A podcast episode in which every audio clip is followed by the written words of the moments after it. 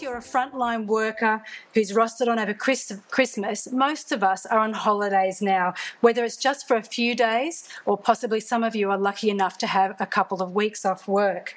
Now, there might be some here who get really invigorated by this time of year.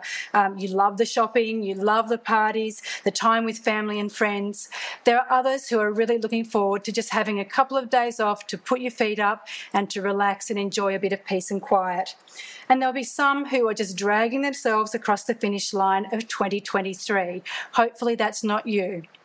As the, draw, as the year draws to an end, it's usually a time that we spend to reflect on what's happened in the last 12 months and to consider what the year ahead might have in store for us. For some, it's been a great year of financial provision, job opportunities, new relationships, and adventures. For others, you may have experienced mental or physical health challenges. You might have faced challenges in your relationships with difficulties or loss, or for some, you may have struggled with financial or work pressures. As we head towards the new year, there's no magic switch that gets flicked that means circumstances will suddenly change between the 31st of December and the 1st of January. Despite any New Year's resolution, res, oh, sorry, resolutions that we might make, there's no guarantee what 2024 will look like for any of us. But I wanted to take this opportunity to declare a blessing over each person who is joining us today and encourage you to keep claiming this blessing for yourself and your family as we head into the year ahead. So often, we think of being blessed as having positive things happen to us. People will say, That was an unexpected blessing, when they receive something financial or tangible. You may hear someone say, they are such a blessing to me when they talk about an encouraged, supportive, and generous friend or family member. You might hear parents say, My children are such a blessing to me. We usually say this when they help us out with the dishes, help around the house, behave nicely, and they don't cause us too much stress. I don't think I've ever heard a parent say, they're a blessing to me when they're fighting and yelling at each other. And hopefully, there's not too much of that in your household during this holiday season. But blessings aren't just about material possessions or, or provision or positive outcomes. It's a recognition that we are not self sufficient. When we say that we're blessed, it's an acknowledgement that without God or the help of others, we may not be in the position we're in today either financially, relationally, or even in our careers. There are even times where we have to acknowledge that our mental or emotional state may have been different if it wasn't for God in our lives or good people surrounding us during difficult seasons. These are all blessings that we couldn't achieve on our own. When we start to believe that we got where we are all on our own, we're walking on shaky ground. In 1832, an American statesman named Henry Clay coined the phrase the self made man when he was addressing the United States Senate. It appealed to the idea of individualism, to the belief that a man or woman could succeed in life and achieve amazing things purely by working hard and relying on themselves. But it failed to recognise the power of working together, sharing knowledge, skills, and resources. A self made man can find it difficult to recognise the contributions of others when they achieve great things and get caught up in feelings of pride and arrogance.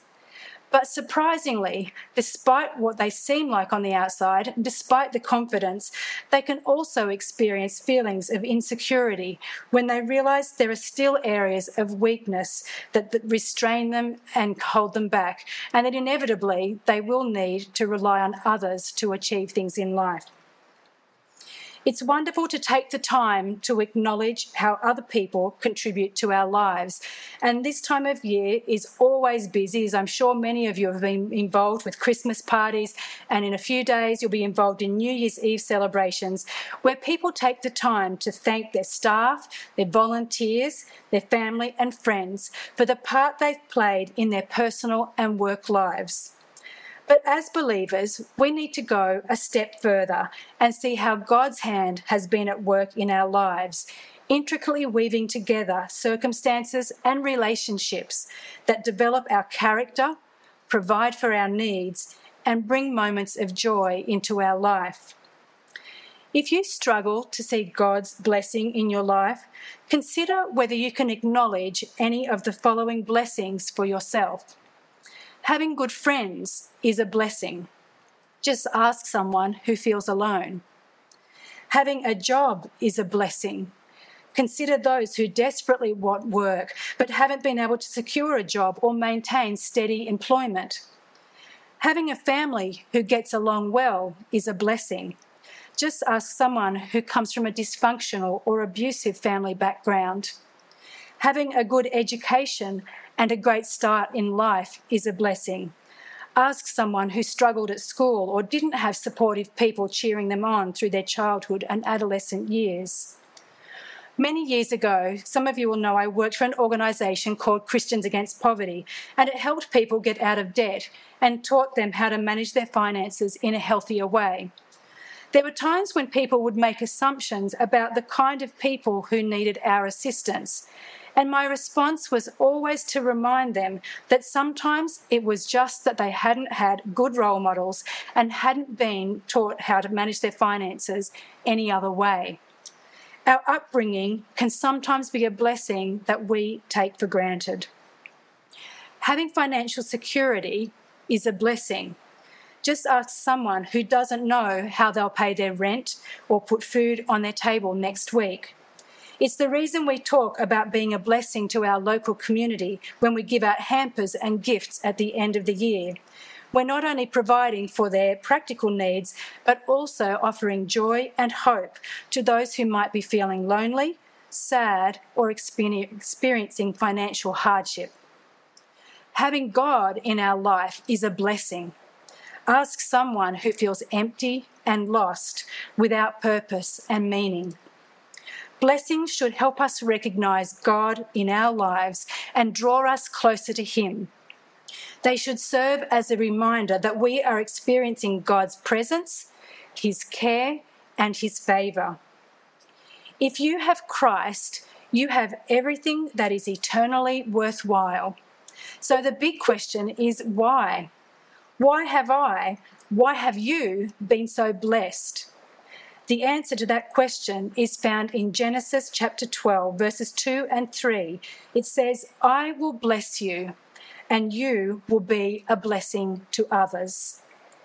In the opening verses of Genesis 12, the Lord tells Abraham, Leave your native country, your people, and your father's household, and go to the land I will show you. I will make you into a great nation, and I will bless you. Abraham went and God blessed. But this isn't the whole story. For that, you need to read the rest of the sentence. And here's how it continues it says, I will bless you, and you will be a blessing, and all peoples on earth will be blessed through you. God's promise to bless Abraham is accompanied by a further explanation his blessing of Abraham is just the first step in a much bigger plan to extend that blessing through Abraham to all the earth's peoples. And we need to consider the same how our obedience and the blessings that we've received can impact those around us and future generations. We are blessed to be a blessing. In Numbers 6 24 to 26, the Lord speaks to Moses and tells him to ask his brother, Aaron the priest, to speak a blessing over the people.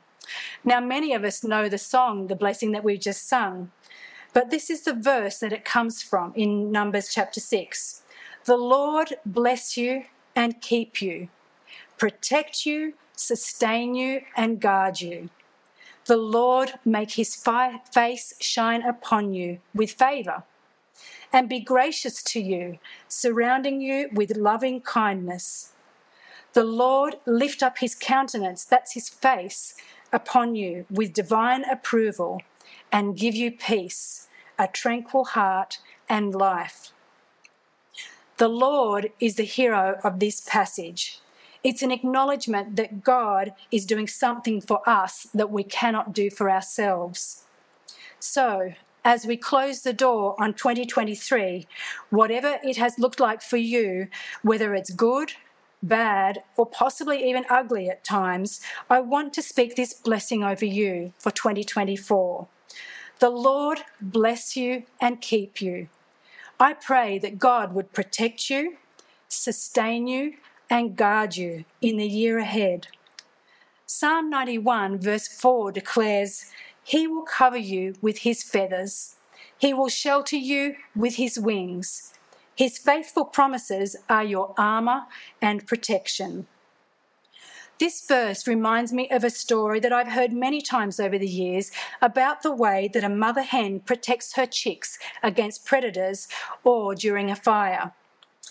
When a mother hen has a new brood of chicks, if she senses danger coming or sees a shadow looming overhead, instead of running around gathering up the chicks that are scattered around the yard, she squats down, spreads out her wings, and begins to squawk. Without hesitation, those chicks come running to her from every direction and then duck under those outstretched wings. All that mother hen has to do is cluck and expand her wings so they know where to hide. Then she pulls her wings down tight, tucking every little chick safely under her. There is no way that predator or that fire could get to those babies without going through the mother hen. When I think of those baby chicks running to their mother, it reminds me that we have to run to God. He does not run all over the place trying to put his covering over us. He said, I have made protection available. You can run to me. If one of those chicks had tried to hide itself or failed to heed its mother's warning clucks, it would have been snatched up by the animal or consumed by the fire. In the same way, when we run to God in faith, it means the enemy has to go through uh, through God to get to us. There is no greater safety. If you've been through challenges this year, picture your heavenly Father like this mother hen who calls to you, sorry, this mother hen who calls you to himself to cover you with his feathers and shelter you with his wings, to protect you and keep you safe. Keep declaring that His faithful promises are your armour and protection. Remember that the Lord wants to bless you and keep you. The second part of Aaron's blessings that I want to speak over you is that the Lord's face would shine upon you. Throughout Scripture, God's face is a source of awe and mystery. Often in the Old Testament, when God set his face against his enemies, they would be destroyed, or at least they would be put to flight. In Psalm 80, Asaph pleads with the Lord three times for his favour and approval after acknowledging that they had abandoned God and his ways. In verse 3, verse 7 and 19, he says, Turn us again to yourself, O God. Make your face shine upon us. Only then will we be saved. This concept of God's face shining on us fits beautifully into the story of Christmas because this is exactly what happened through the birth of Jesus Christ. Scripture tells us that it is God's Son, Jesus, who makes God known to us, who reveals God's face to us. In Jesus, God's face truly shines on us with favour and divine approval. But think too of this that God, when God chose to shine his face on us, he did it first through the face of his infant son. Can you think of a less scary image than the face of a baby? God chose to show us his face in a way that doesn't create fear, but it shows us trust and love. Paul puts it so beautifully in 2 Corinthians chapter 4 and verse 6. It started when God said, Light up the darkness. And our lives filled up with light as we saw and understood God in the face of Christ, all bright and beautiful. Yes, God has answered the prayer of Psalm 80. He let his face shine on us, and he did it through Jesus. At Christmas time, we often sing the well known carol called Silent Night. And verse 3 is a beautiful expression of how God shines his face on us through his son Jesus. Silent night, holy night, Son of God loves pure light radiant beams from your holy face with the dawn of redeeming grace. Jesus, Lord, at your birth. Jesus is love's pure light. He is the radiant beam from God's holy face. No wonder his birth is such a holy event. It is the night that God truly let his face shine upon us and all the world. If we think of the blessing recorded in number six, we can see that Jesus himself fulfills that blessing. In Jesus, the Lord blesses us and keeps us. In Jesus, the Lord makes his face shine us and is gracious to us. In Jesus, the Lord put, looks on us in favour. And in Jesus, the Lord gives us peace. The Lord bless you and keep you. The Lord make his face shine upon you and be gracious to you. When Christians talk about God's grace, they're referring to the way God deals with all of the human race by extending grace before we even deserve it. God shows favour toward the unfavourable, acceptance to the unacceptable. He shows kindness to the undeserving and blessings to the unworthy. Mercy and grace are both facets of love, and since God is love, we should expect to see God defined by graciousness. And in fact, He is. If we look at this passage in Exodus, God is literally telling Moses his name and describing himself. In Exodus 34, he says, then the Lord came down in the cloud and stood there with Moses and proclaimed his name, the Lord. And he passed in front of Moses, proclaiming, The Lord, the Lord, the compassionate and gracious God, slow to anger, abounding in love and faithfulness, maintaining love to thousands, and forgiving wickedness, rebellion, and sin. From the beginning of the Bible to the end, God displays consistent, undeserved favour to all of us. The Bible is packed with human examples of, oh, sorry, of humans who sinned and a God who forgives, humans who run and a God who pursues, humans who don't deserve grace and yet a God who gives it anyway. If you've ever felt unworthy of God's grace, just spend some time reading God's Word, and you will find countless examples of His love and grace towards people throughout history. Moses doubted God at every turn, and yet God graciously guided him. The Israelites repeatedly rebelled against God, and yet He graciously rescued them. Rahab the prostitute bravely asked God to save her in spite of her past sins, and he did. And David lusted after and had an affair with another man's life. He lied and he committed murder, and yet God saw his heart and loved him. As you read examples of God's grace throughout the Old Testament, it serves as a reminder that this same offer is extended to us. If you already know Jesus personally, grace is the promise that you stand forgiven before God.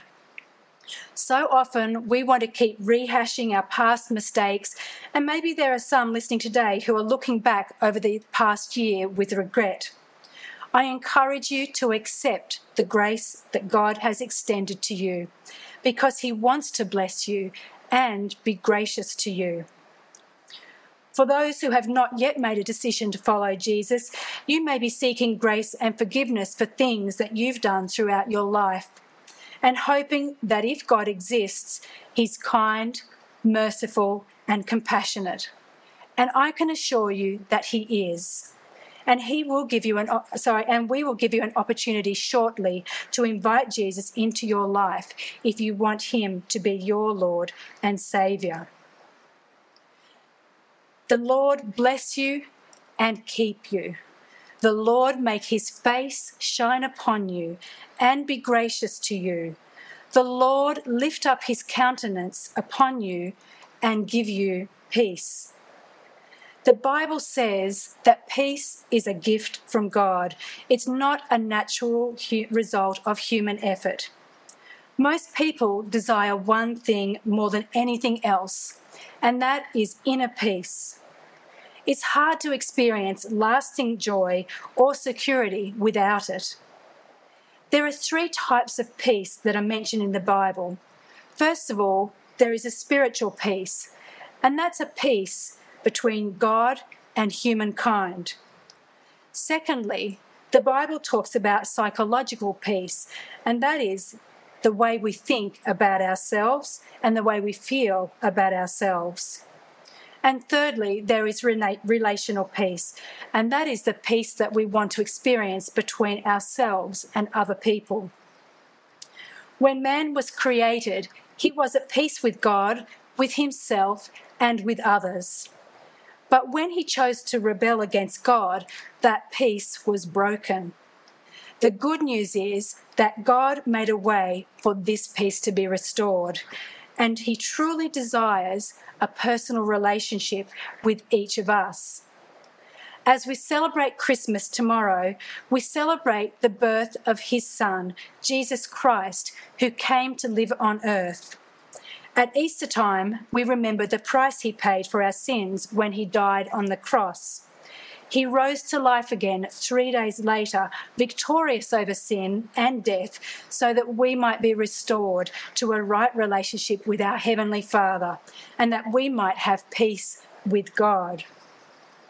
It's through Jesus that we are released from the power of sin, but it's up to us to repent and say sorry, to confess and acknowledge the things that we've done that don't line up with the way God asks us to live we need to make a commitment to walk with Him and to surrender or give up our own ways so that Christ might have first place in our life. If you haven't asked Jesus to be your Lord and Saviour before, or if you know that you've walked away from that relationship for a period of time, you can choose to join us in a prayer of salvation today. You can experience the blessing of a new relationship with God, with yourself, and with others, and know the peace and the joy that we've been talking about today. John chapter 16 Jesus talks with the disciples about what is to come concerning his going away for a time and then coming back again. What we now know as his death and resurrection. At the end of this explanation, he says to the disciples, Everything I've taught you is so that you sorry, is so that the peace which is in me will be in you and will give you great confidence as you rest in me. To have perfect peace, we must accept the peace giver. If you don't personally know this Jesus we've been talking about today, the one who protects and sustains you, the one who shows you grace and mercy, the one who offers peace, I'd like to give you an opportunity to invite him into your life right now. In John chapter 3, verses 16 and 17, it says, God so loved the world that he gave his only Son. And that's Christmas and Good Friday all in one. That whoever believes in him should not perish, but have eternal life. For God did not send his Son into the world to condemn the world, and Christmas is not for condemnation, but in order that the world might be saved through him. Christmas is a reminder of the salvation that he offers to us.